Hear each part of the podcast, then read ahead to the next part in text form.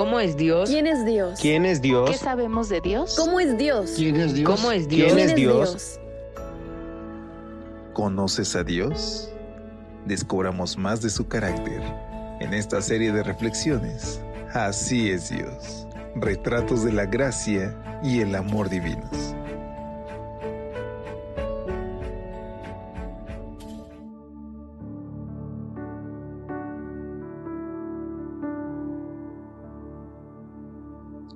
Hola, ¿qué tal? Qué gusto saludarlos, queridos amigos. ¿Cómo se encuentran hoy? Es para mí un privilegio poder extenderles una calurosa bienvenida a nombre de todo el equipo de Evangelike a una edición más de este, tu espacio de lecturas devocionales para adultos. Al iniciar esta mañana nuestra reflexión, pidámosle a Dios que Él toque nuestro corazón, que nos ayude a tomar decisiones de salvación y que al iniciar también este día podamos reconocerle como nuestro Dios, nuestro sustentador y darle siempre el primer lugar de nuestra vida. Es así que al darte la bienvenida, te pido que nos acompañes a escuchar juntos la cita motivacional de esta mañana que es atribuida a David Livingstone. Él escribió lo siguiente, Dios, envíame a cualquier lado, solo ve conmigo. Imponme una carga, solo sosténme y corta cualquier lazo en mi corazón, excepto el lazo que une mi corazón con el tuyo. Y es así que quiero reiterarte la invitación a que nos compartas alguna cita que haya sido de inspiración para ti, que nos las dejes en los comentarios de nuestro canal de Evangelike y de ahí nosotros la tomaremos para poder darle voz y que otros también sean bendecidos con esa cita.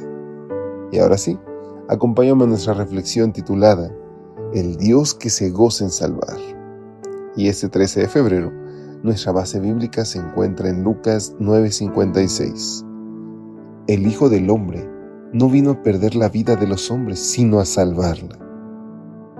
Con demasiada frecuencia tendemos a ver las cosas en términos de blanco o negro, lo cual nos lleva a definir las situaciones de forma rígida. Así, por ejemplo, lo que no nos sirve en una ocasión lo desechamos para siempre. A quien no nos apoya en una situación, lo tachamos de contrario y nunca más lo tomamos en cuenta. Si lo eliminamos del mapa, mejor. Y si sentimos que alguien nos menosprecia, deseamos que pague caro por ello. Condicionamos por esta forma de pensamiento radical y polarizado. Tomamos decisiones y asumimos actitudes contrarias al Evangelio.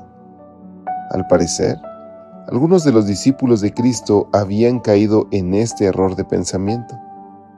Indignados por el rechazo que habían recibido en una aldea de Samaria, Santiago y Juan, sin ningún tipo de disimulo, pidieron a Jesús que les permitiera orar para que cayera fuego del cielo, que quemara a aquellos habitantes paganos.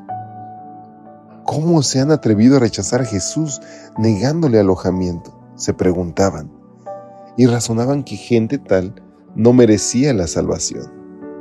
Ni siquiera se detuvieron a pensar que semejante método no era el idóneo para evangelizar.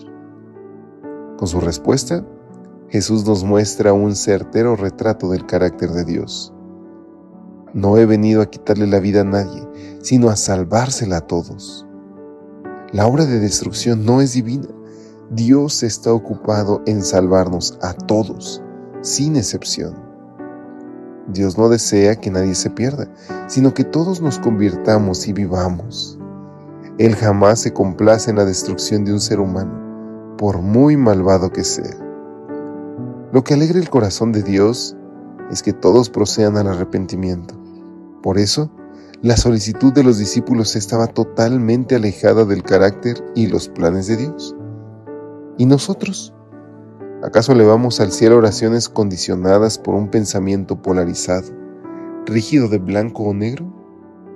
Creeremos en el perdón para nosotros, pero no para otros que en nuestra visión distorsionada han ido demasiado lejos con sus acciones?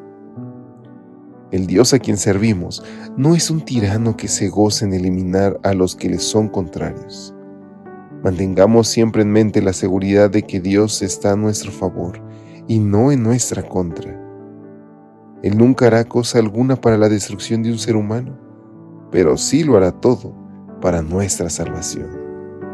Para eso vino esta tierra y en esa obra se sigue ocupando.